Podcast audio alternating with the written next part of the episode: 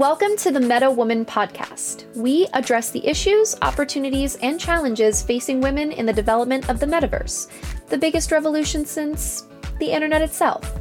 Every week, we bring you conversations with top female talent and business executives operating in the gaming and crypto industries. Here's your host, Lindsay the Boss Poss. The Meta Woman podcast starts now. Hello, and welcome to the Meta Woman podcast, part of the Holodeck Media Podcast Network. I'm your host, as always, Lindsay the Boss Boss. And from struggle to success, we're covering it all. To our returning listeners, thank you so much for listening every week. Thank you for leaving reviews. Thank you for engaging with me, sending me your thoughts. And for all the new listeners out there, I hope you enjoy and I hope you'll come back next week. This is going to be such a fun conversation about esports and the market in Southeast Asia. I'm delighted to welcome Jen Hall, Head of Strategic Partnerships in Southeast Asia and India for Ampverse. Jen, welcome to the show. It's so great to have you. Hi, Lindsay. Thank you so much for having me. I've been looking forward to this for ages. Yes, me too.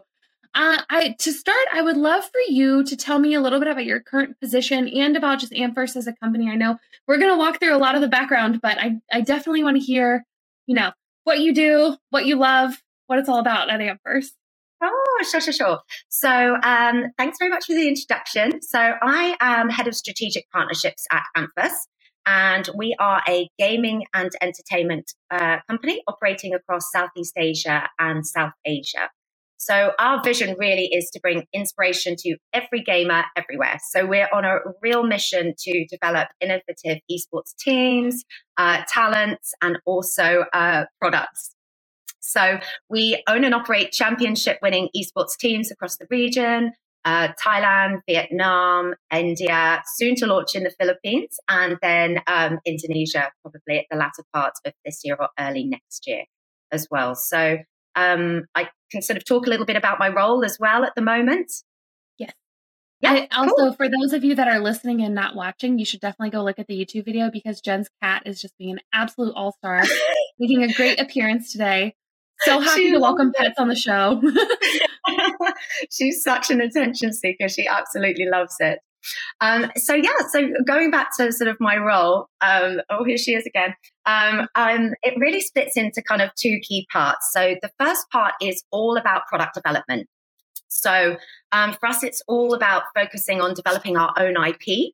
Um, and really for the gaming and esports communities that sit at the intersection, of course, of popular culture. So initially, when we uh, first launched back in 2019, we were really focused on um, our esports teams and sponsorship mm-hmm. opportunities, and also very much on sort of the influencer campaigns.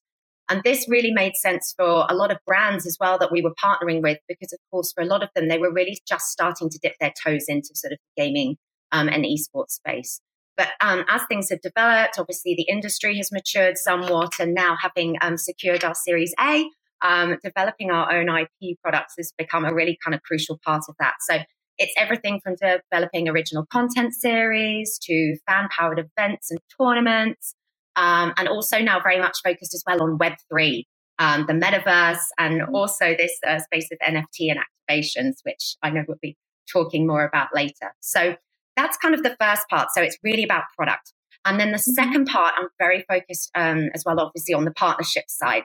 So for us, it's about focusing on where are those mutually beneficial partnerships that we can find that will help to elevate the profile of our esports teams and talents. And at the same time, of course, be able to elevate the presence of that, that brand as well across the gaming and esports communities in the region. So that can be every, anything from sort of partnerships with music labels and artists through to um, apparel brands, also charities, um, and um, also as well with media and broadcasting as well, particularly for, for the original content. So many things to dig into, and I I was yeah. you know we we started chatting right before this, and so there's a question that I really really want to ask first, even though it's not even close to the first question on the list that I have written here.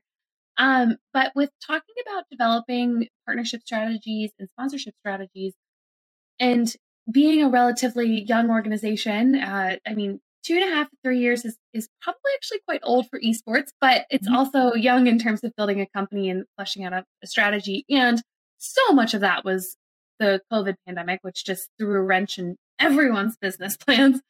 Um, oh, yeah. I would love to talk about because you mentioned that you started with a lot of influencer partnerships and things like that.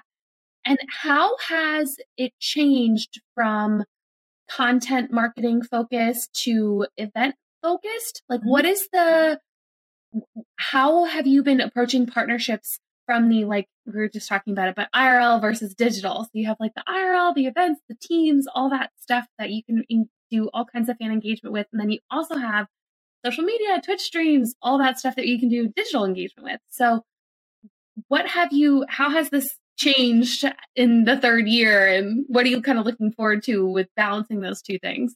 Yeah, great question. So, um, I think in the past, um, you know, and obviously during COVID, everything had to move online. So, um, you know, being given that Gen Z and millennials really are the core um, of the, the, gaming space as well, particularly, and, and very much for, from an esports perspective as well, um, it really wasn't too much of a difficult transition, as you as you mentioned already. Everyone engaging with all of these platforms like YouTube and Facebook, and also to some degree in this um, region as well with Twitch, although I would say to to a slightly lesser extent. So really, it was it was very natural for us. Um, I think for a lot of brands, as I mentioned, you know, sort of gaming was really quite abstract and and that no one really kind of understood it. But as we went through the uh, the COVID period, it was really about a process of education. Obviously, gaming grew and esports as well exponentially. And a lot of brands started to realize the importance of, you know, understanding this space. So it was really very important for us to start at the education phase and developing a lot of um, sort of insights around that to really help the brands understand. And so, sort of the natural progression for them was to uh, start with the influencers. Um, it's something that they knew obviously outside of gaming. And so obviously that was kind of an easy uh, in. Um, and of course, for us, you know, the, the, data element behind that was really important, just showcasing um, the sheer amount of engagement that was um, happening and the level of viewership as well, um, both for, for our esports teams, but also for for the influences um, that we have um, as well in the market. And it really was a whole different combination of different content formats as well. So um, everything from you know the the sort of online esports tournaments through to um, watching uh, our KOLs in gameplay.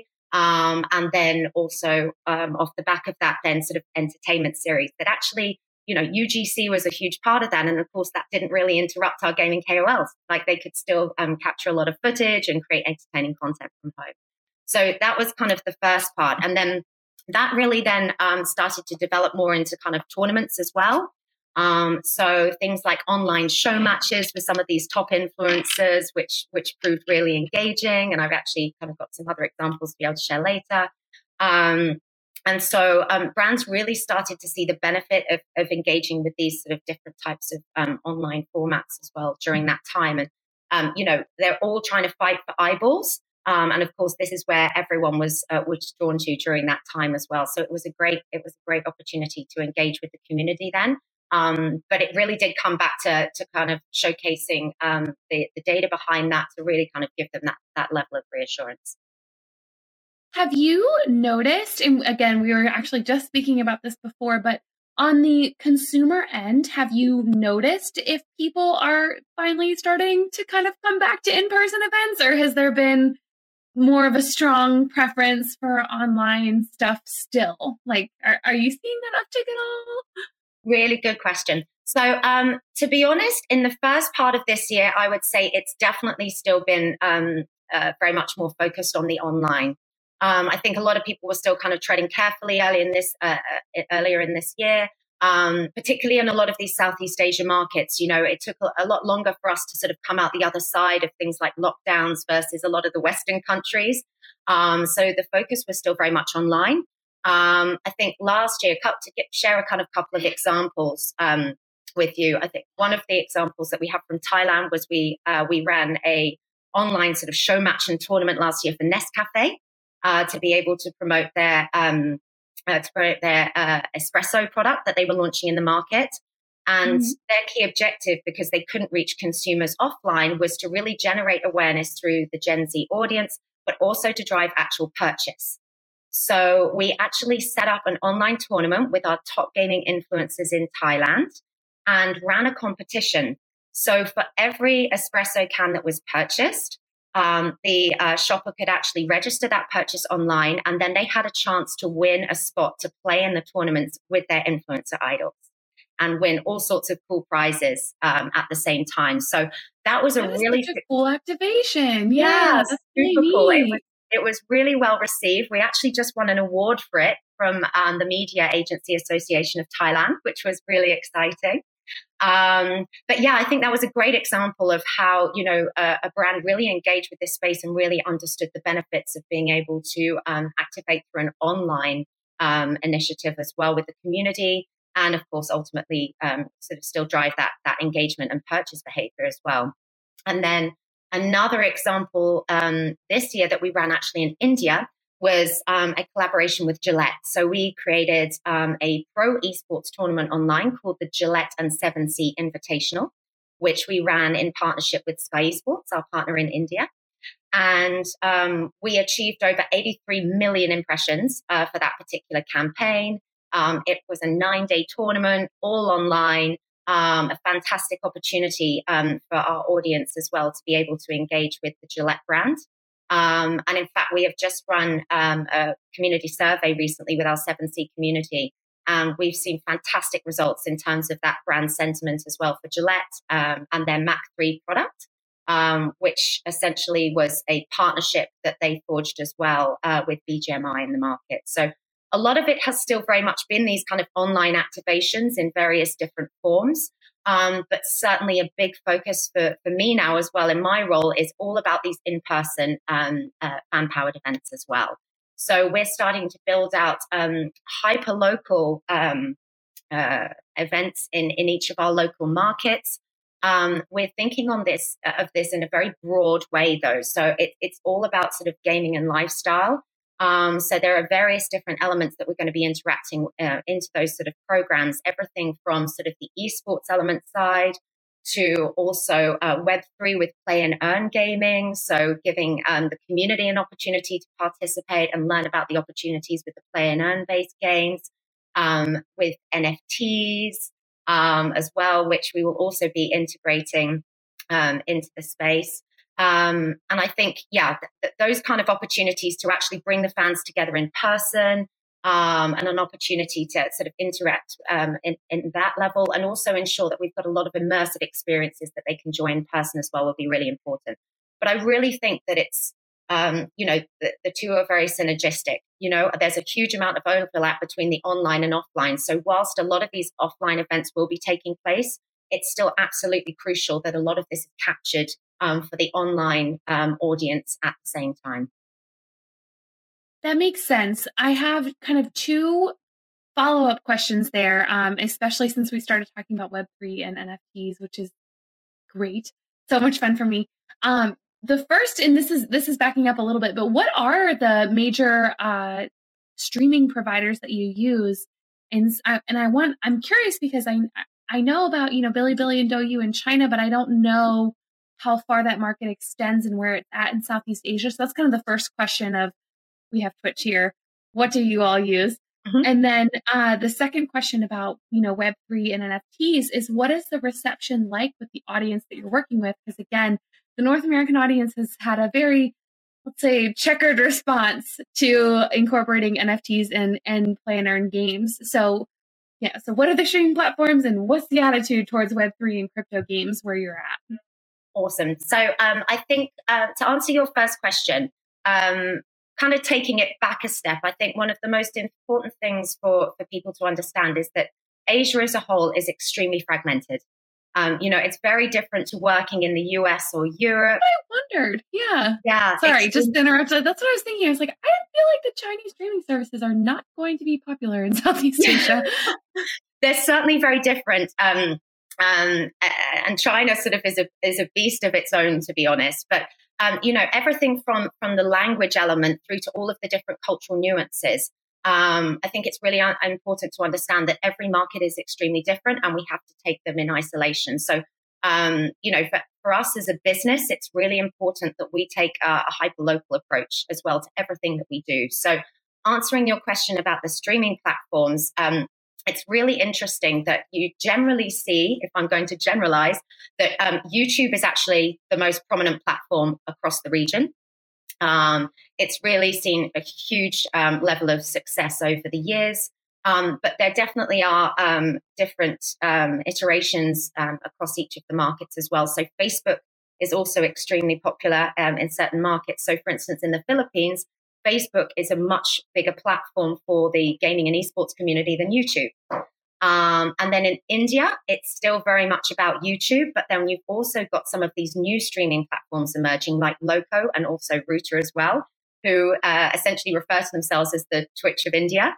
Um, so it's a really different um, and interesting dynamic there. So um, yes, it's definitely really fragmented, and we really have to take every market in isolation to um, assess which is the optimum platform that we want to be able to execute on um, uh, in each market as well, and depending on the type of activation.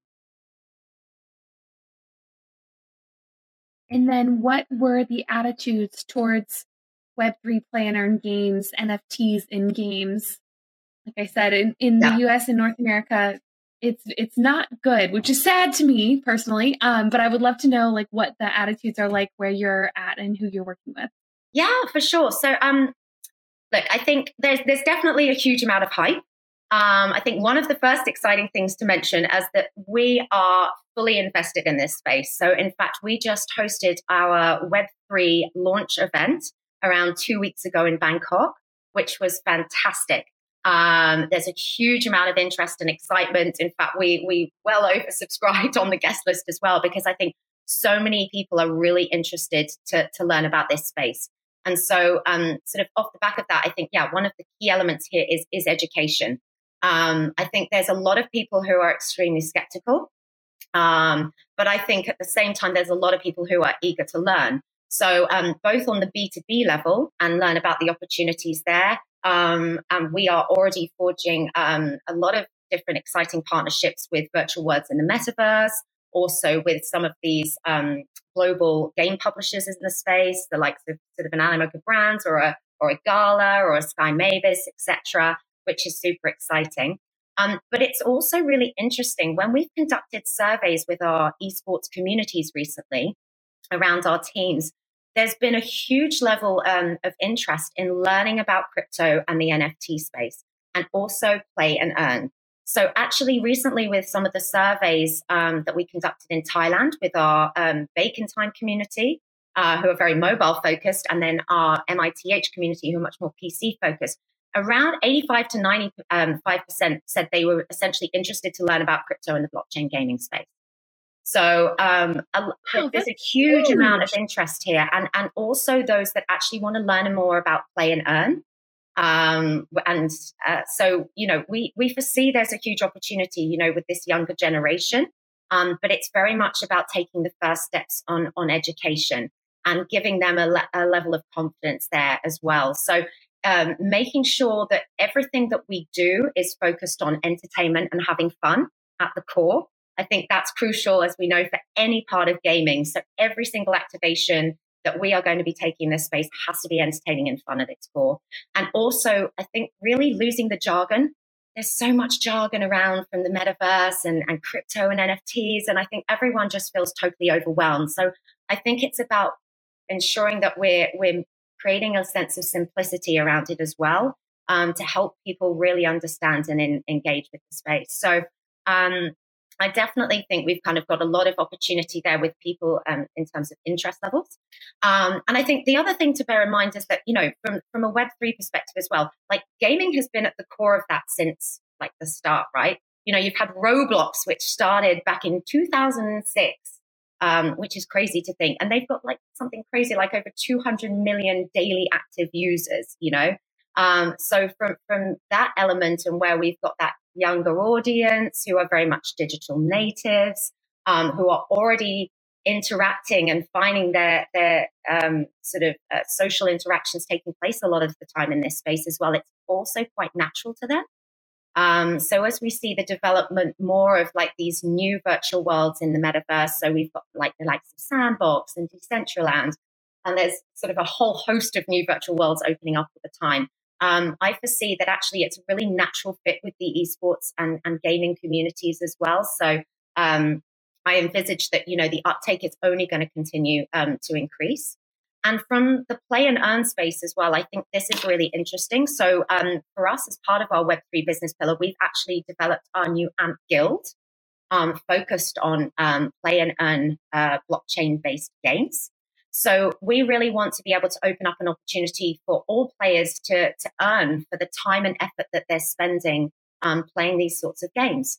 Um, so ultimately, like giving people control and ownership back of the time and money that they're spending uh, when they're gaming, which of course has in the past um, not not been possible in the in the same way. So for us, we really want to open up these opportunities um, and, and, develop a sense of community, which again is at, at, the core of everything that we want to really achieve and do. So, an opportunity for everyone to be able to play, um, reap the rewards of that. Um, and um, yeah, even at the next level, then um, think about how we can then take that to the competitive level. So, start to um, pick out some of those real top players in this space as well. Um, which in the web and earn space is, is sorry, play and earn space is, is referred to as scholars, um, and actually starting to forge our own esports teams in the space too. So, following up on all that, I would love to hear because you mentioned right at the end, and this is actually a perfect segue into the question that I wanted to ask. Um, you started talking about developing esports teams and getting competitive players on a roster to then, you know, do all the partnership, sponsorship things that you're doing with AmpVerse. I'm wondering so, it, first of all, it's just funny to me to think about a player playing a play and earn game and then also streaming it and making money on top. Like that's that's great. That's a good thing. It's just like the best form of double dipping I can think of, honestly. but I'm wondering what that looks like. Like, are you when you're talking about developing esports teams, particularly for players in kind of these newer spaces, especially? Are you thinking about them in the same way that you're thinking of, say, a competitive CS:GO team? And I would imagine that it's going to be different. But what elements are you kind of taking from, I guess, we're already getting to the point where it's traditional esports structure and thinking about bringing those into Web3? And where do you think there might be differences? Yeah, absolutely. So, um, great question.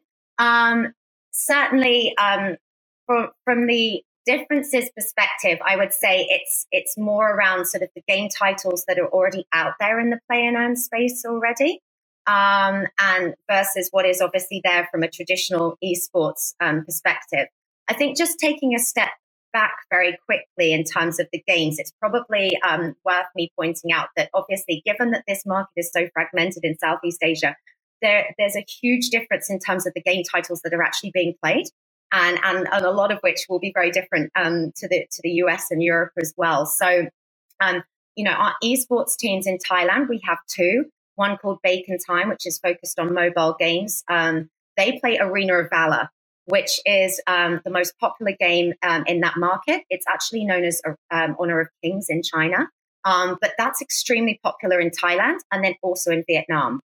However, if we then go and look at um, you know markets like the Philippines and Indonesia, you've then got uh, mobile titles like Mobile Legends Bang Bang, which is extremely popular as well as an esports title, and then also Dota 2.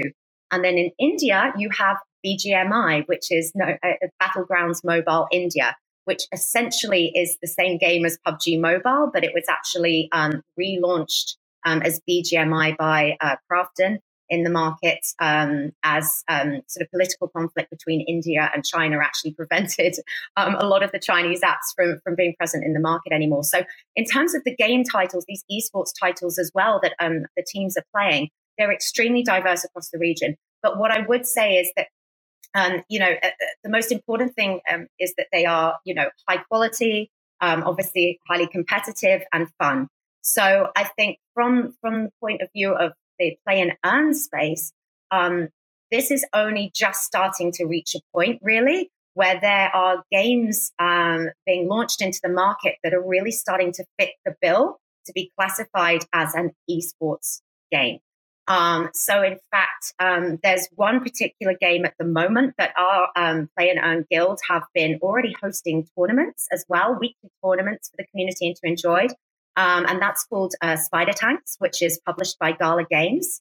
Um, so we've already noticed a really significant uptake as well for this particular um, game format. So much so that we actually even took our play and earn uh, guild team and esports teams. And also there were a range of other esports teams from across Africa, parts of Europe, um, as well to actually play in a play and earn um, blockchain based game esports tournament in Dubai.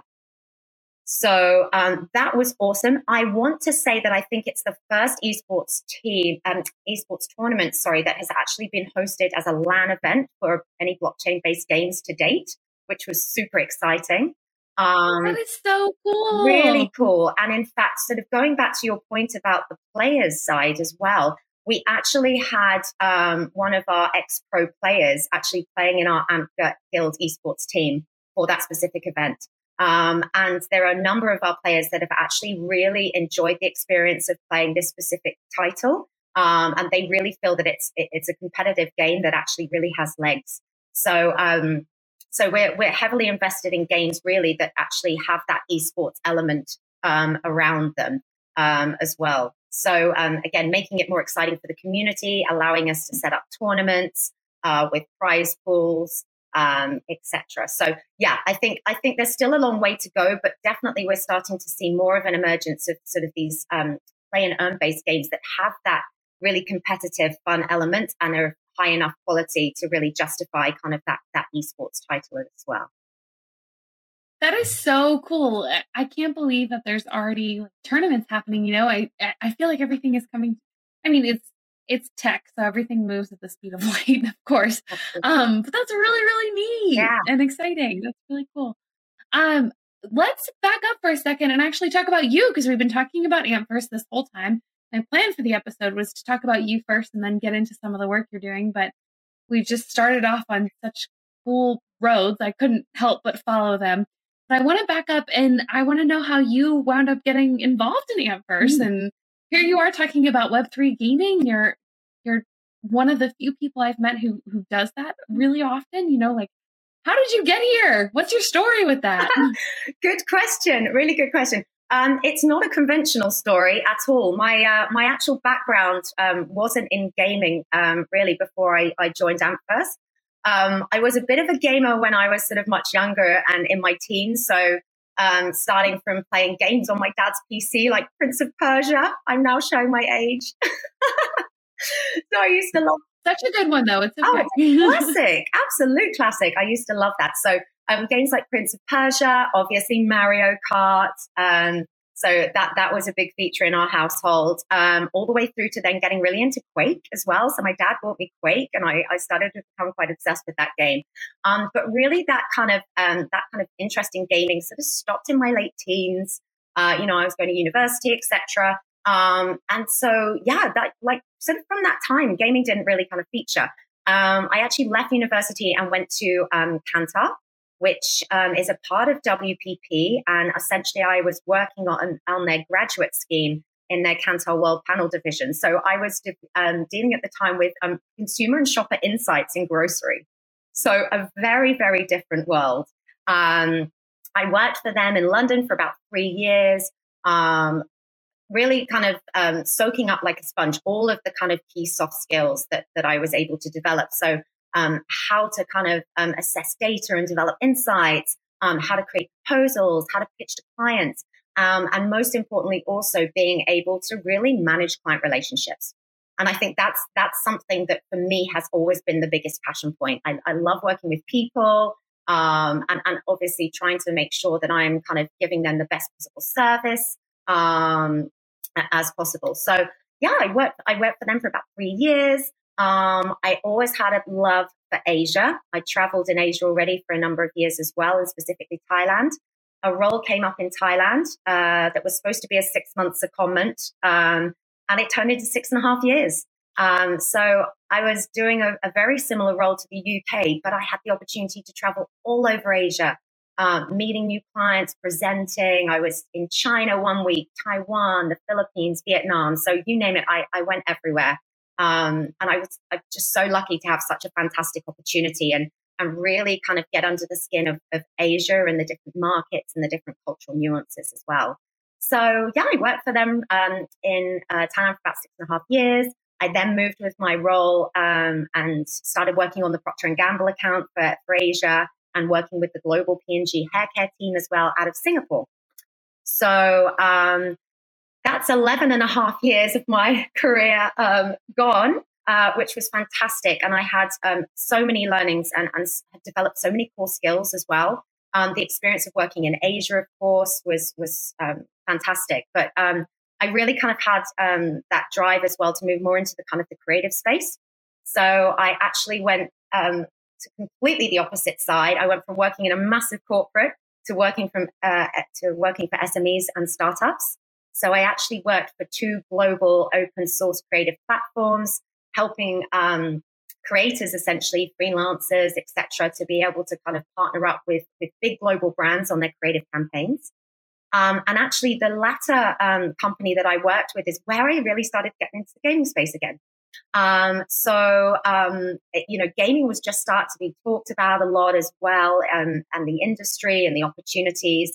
Um, and I was pitching to the likes of EA and then also Animoca Brands um, as well, who are a blockchain based um, developer and publisher. Um, and also a venture capitalist company as well. So that was when I really started to, to jump into the gaming space and really realized how much I loved it and very passionate about the opportunity, um, the sense of kind of community that surrounded gaming um, as well, and also just the sheer sense of diversity um, as well. So it, it, it, really fascinated me. Um, I met my now boss um, when we were actually starting a discussion on potentially partnering up um, at the time between our two companies. He was just launching Ampverse. Um, and in fact, that ended up uh, then being a, a, job offer on the table for me to, to join them. So that was in November 2019. So um, I'll be honest, I was very nervous. Um, I think purely purely my uh, the pressure being on myself as well because um, you know I really didn't feel overly confident yet in the gaming space. I'd only sort of starting to learn the industry for about a year or so, but I was also super excited. Um, and I think one of the key things for me, um, and I've sort of always had instilled in me as well, is you know, uh, you know, you can achieve anything if, if you really set your mind to it and, and dedicate your time and you work hard. So for me, it was all about the research element. I was reading so many articles, watching videos, and really trying to get under the skin of, of, of the gaming and esports space in the region. So um, yeah, it's it's been a fantastic opportunity, um, and yeah, it's kind of brought me brought me to where I am today, two and a half years later, in my dream job. Which is so fun. I I this is a question that I've been I think we talked a little bit about when I when I initially met you, but one thing I would love to know about is if you were able to kind of bring a lot of the consumer insights work into what you do now. I would imagine that that's an extremely valuable knowledge base to have when you're trying to build an audience and build a brand. So, what what came over from your time working in consumer insights? Absolutely. Yeah, no, super good point. Well, I think from the start, having been very immersed in kind of the data and insight space, I think for me, um, it, it, was a crucial element um, of, of uh, sort of generating um, an educational piece for, well, one myself, but also for, for potential um, clients and, and partners as well in, in this particular space. So data and insights to me have always been a fundamental part um, of, of you know working together with any brands and partners as well um, to really give them the reinsurance um, of the opportunity within the, the space um, and also where you know there, there's that level of authenticity and the right fit um, as well so um, you know trying to understand the the trends in the markets as i mentioned earlier you know this region particularly is extremely fragmented so it's really important to understand the nuances in every single market and so for me, that was a huge learning um, that I actually took from from my days working in in the market research world as well. Really being able to um, take that data and, and create stories um, as well um, around around the communities in each of the markets, and really being able to highlight what those business opportunities might be. And of course, um, you know, there's so many different opportunities, and this is why we're developing such a, an extensive suite of, of products as well. So, it, it, you know, it's the same with with any form of and kind of creative and advertising, you know, for some brands, it's it's going to be um, a best fit to be focusing sort of on the on the original content opportunities as well and how to reach the community. In uh, in other respects, it, it might be um, tournaments because actually the brand itself is the right fit, um, who their the audience is, um, that you know they have that natural synergy there, um, and the messaging as well. So there's there's so many different um, opportunities and routes, but I think everything comes back to to the data and insights and trying to ensure that we've got sort of an authentic fit um, between sort of the products that we are proposing to the brands and how they can best um, reach their their target audience um, as well. So I would say that is definitely the one thing that has definitely been instilled in, into me um, from the start. So, going along with that and your experience as someone who has worked a lot with consumer insights and with data, how are you able to, like, I guess this is more of an advice question. What advice would you give to someone who is looking to identify where they can fill in a gap? Like, what questions do you ask yourself to be able to say, like, okay, I want to be the one that organizes tournaments, or I want to be the one that makes content plays? Like, for anyone out there who's working on a team or is interested in working with you know esports at large what questions do you ask yourself to know what you should be doing? Very good question. So i think um, one of the most important and the, and the fun, fundamental part really is um, who are that audience so who are these people that are actually kind of engaging um, in this specific uh, space so for instance, if, it, if it's content series and we're trying to think about um, what are the platforms that we should be looking at in terms of distribution, um, you know, who are the audience base on each of these platforms as well, and are they going to be the right fit for this this content series that we're actually planning to develop? Um, and then off the back of that, um, who are the appropriate talents that we then want to bring into that content series as well? So it's very much trying to gain an understanding initially of like who are those people that we're trying to reach? Where can we best find them? So on which platforms or if it's if it's an offline event you know from a location perspective what's the kind of footfall? Who are the types of um, you know sort of shoppers or consumers who are going to be attending in those spaces um, as well? Or um, and then and then also like how do we design a program that is going to best fit um, for that audience and also then for for the brands um, or partners that we're going to be involving but everything really first starts with the audience and, and who we're trying to reach and, and on what platforms that we can actually best reach them um, overall. And then the next part is about who do we, you know, what do we want to feature in that program? Who do we want to integrate? Who is then going to best appeal to that audience? And who is also then an authentic um, fit with with that brand partner um, that, that, we're bringing in um, as well. So there, there's many different um, elements that we kind of have to factor in into that understanding. Um, and um, yeah, there's, I'd, I'd say that um, one of the most challenging things still to date is uh, sort of centralized research resources. I think that's still one of the biggest challenges for the gaming and the esports industry as a whole. Um, you know, we've there's there's so many different um, avenues and and routes and sources that that you can tap into. So I still very much find that um, trying to build out a story can be um, extremely time consuming and quite a challenge. Um, there's a lot of different sources that, that you can go to. But um, having said that, I'm, I'm noticing that there's still a wealth of information that is still starting to build out there. You know, we've got the likes of Newzoo, um, who are a great source of kind of top line data for the gaming and esports space. And they really do start to drill down into the specific regions and markets in Asia as well, which is fantastic um, also the likes of YouGov. Um, they actually created a fantastic um, white paper thought leadership um, piece last year, which was um, fantastic, all about sort of profiling gamers and the platforms that they that they like to um, watch and consume esports. All the way through to kind of the profile of, of who these fans are as well. So there was a huge amount of insight from that. But we're definitely having to still cherry pick a lot from from various different sources to really get to the crux of you know, um, what it what does this kind of uh, industry look like, and and how can we best activate and and and execute within that as well. And, and also, of course, then bringing in the brand partners and, and making sure that there's that level of authenticity too. Um, so for us, um, as I mentioned earlier, you know, co- conducting our community surveys has been really important and also really interesting.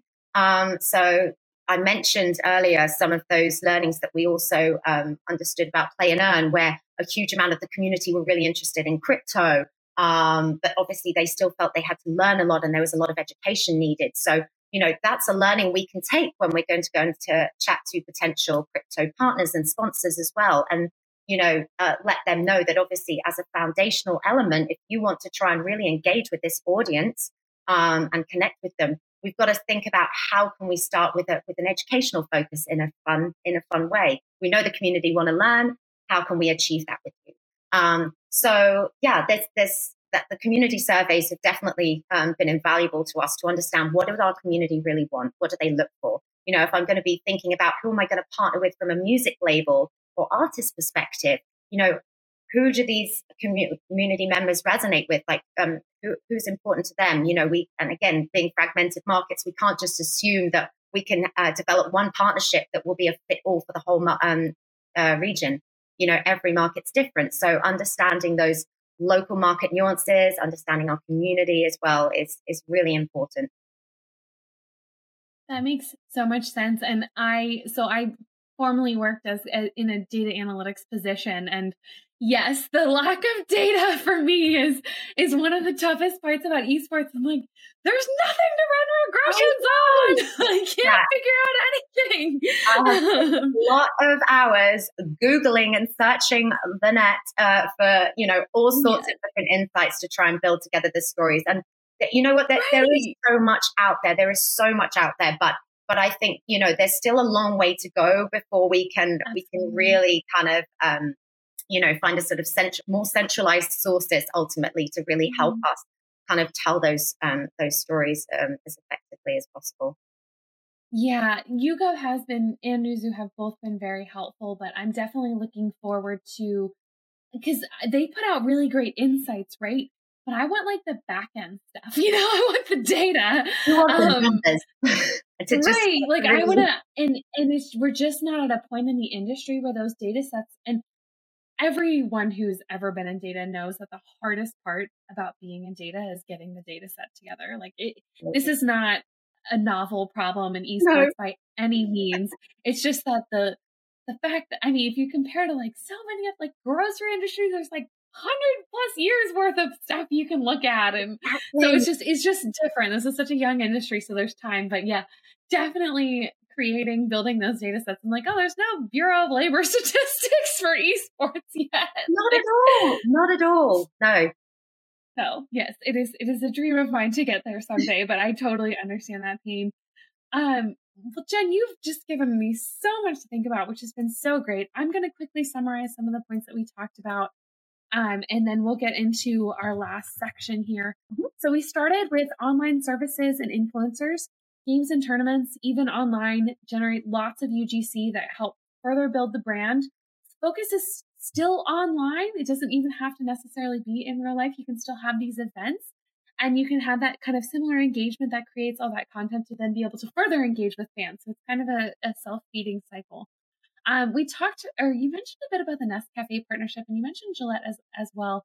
Um, these are both really unique. I thought. I think that the Nest Cafe, the opportunity to go buy something in real life and then enter into that that raffle that opportunity to go play with uh, with professional esports players is a really cool bridge between real life and online worlds uh, so really really neat activation there I also mentioned that as we get into more real life events, you're looking into do you're looking to do hyper local tournaments. That the Asian market at large is really fragmented, so it's going to be different approaches in different areas taking each market in isolation is really important for deciding what to execute on. Um, and we then talked about that in relationship to platforms. And I know that you had mentioned Facebook and YouTube are big platforms in the region, although in different places, one is bigger than the other. And then in other regions, there's other completely different third parties that are bigger than both of those. So it's it's really split up um, in that way. Whereas I, I, definitely think that we are very used to a Twitch dominated environment in North America. um, what you do at Ampverse, you're also looking towards the future, towards the metaverse, fully invested into Web3. There's a, you I think that the surveys that you stated were so cool that there's so much interest in learning about the space, but that education is going to be a key element in getting any partnerships, any collaborations off the ground. people want to learn about crypto and play and earn, but there's still a huge gap in how to do that from both a B2C and a B2B level. So it's going to take a little bit for that. However, you mentioned that you already have a guild that is focused on play and earn and blockchain blockchain based games and that they have been able to host events, have tournaments, and do a lot of the things that we think of as traditional esports in games that are not blockchain based, which is so cool.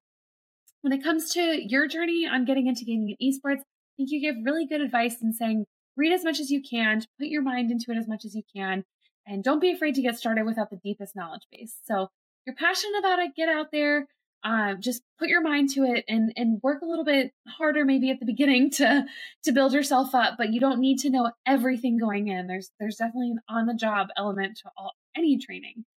Um, and then we talked a lot about you coming from the market research world taking different business opportunities into different markets and i the one question i asked you was kind of what do you think about when you're you're creating a new opportunity because um, you had mentioned that brands have different fits for what they should be doing. So to figure out what you should be doing within esports, first think about the audience, then try to identify the platforms that audience is on, then think about the talent that's going to have not only the best content fit, but also an authentic feeling fit, which is that word that the esports industry loves to use. Yeah. um, and then, and then after that, try to figure out what you're actually going to do once you have all those steps in place. And we talked about how the biggest, one of the biggest challenges to that is having centralized data and resources. So we need more data. if anyone out there is listening who wants to build a giant data brand or build the Bureau of Labor Statistics for gaming and esports, call me. I got ideas. right. Yeah. Call both of us. um, so Jen, so much to talk about, so much to think about. The thing that I love to end with in every episode is what I like to call the moment of reflection. Just a chance for you to look back on your career, how you got to where you are, and I like to ask, what is one thing you would like to tell your younger self about getting into the gaming industry and being successful? I love this question. Um, I love I love listening to this on every episode of your podcast. I always find it so fascinating. You know, everyone's got very sort of different backgrounds, um, based in different locations as well. So I always find it really interesting. Um, for me, I would say it's dates back to um, sort of my teen years, um, really, where, you know, and I'm, I alluded to this earlier as well and moving into the gaming space, but my dad kind of instilled into me, you know, you really need to, to, to work hard to get where you want to be and to reap the rewards. So even at a young age, you know, if I wanted to be able to, um, to do something um, myself rather than just sort of having something handed to me, I really had to dedicate all my energy, time, and effort to be able to you know, maybe uh, it was working at a bakery when I was 14. If I wanted to go to the movies with my friends, you know, as simple as that. But like, um, you know, working hard to then be able to to reap the rewards um, and enjoy. And this very much um, has kind of been instilled in me throughout my my career as well. Um, and I think it, has been crucially important as well. Like my career path has obviously not been an obvious one. Um, you know, starting off in market research, and I never even thought about working in the gaming industry. You know, it didn't even cross my mind. And, uh, you know, this, the path that I've taken, the, the leap of faith that I took to move to Asia, which has then turned into my home for the last 14 years. Um, you know, and and taking the big leap from a corporate to to small, uh, medium sized startups as well. So um, you know, there's there's so many different leaps of faith that I've sort of taken along the route. So I think I would definitely tell myself, younger self, don't be afraid to do that. You know, that really there there is nothing to lose. You've got nothing to lose. You know, only to to gain from from experience. Um, every role is is is a learning experience. So, you know, take out of it everything that you can, soak up all of that information and the skill sets, you know, um, that, that you can from every single role, which will then better you for, for the next role that you're going to take on um, as well. And, you know, it might not be an obvious path at the time, but somehow, you know, with, with hard work, dedication, and a little bit of faith, I think, uh, you know, you can end up landing your dream job. And essentially, I have to say that's, that's where I feel I am today. Um, I, I still look back and wonder how on earth I got here, but um, you know, I'm loving every minute of it. It was a hard way through COVID, um, having just started the job role, but yeah, I'm uh, I'm seeing a lot of great things ahead, and uh, yeah, just excited to see where things are really going to start shaping further in in the gaming and esports space. So, yeah, so fun. So what I heard from that was study up, work hard, and take risks. Yes. Okay. Don't live in regret. I like it. Thank you so, so much for coming on. This has been so much fun for me. I mean, Ampverse is just fascinating, and what you're doing is fascinating. It's totally new and fun approach to games, and the focus on fun is is is really clear. And I I, I hope that uh more companies start to do that more often. um, where can people find you, follow you, follow Ampverse, learn more? Plug all the things. Absolutely. Yes, please do. So you can find me on LinkedIn uh, as Jenny Hall. So I'm at AMP First, Head of Strategic Partnerships. Um, so that's probably the easiest way to reach me directly. I don't tend to use my kind of social media quite so much for, for the kind of business side of things. Mm-hmm. Um, I take, seem to spend most of my life on it, to be honest, just from our creator and team's perspective. I barely use it for my own benefit. um, and then um, on top of that, you can um, follow AMP um, on LinkedIn as well um, for all the latest updates um, on our teams and talents, uh, new product developments, etc. So yeah, we, would love for you to follow us and, and please reach out to me if you have any questions at all or you just want to thrash out some some thoughts on on the gaming and esports space as well. So yeah, I'm always here so fun. For all the listeners out there, be sure to leave those five star ratings and reviews. Check out other Holodeck Media podcasts, including Meta Business and Business of Esports. I'm on Twitter, Instagram, and LinkedIn, which I also occasionally use or don't use for personal and business purposes. It's all mixed up uh, at Lindsay Poss.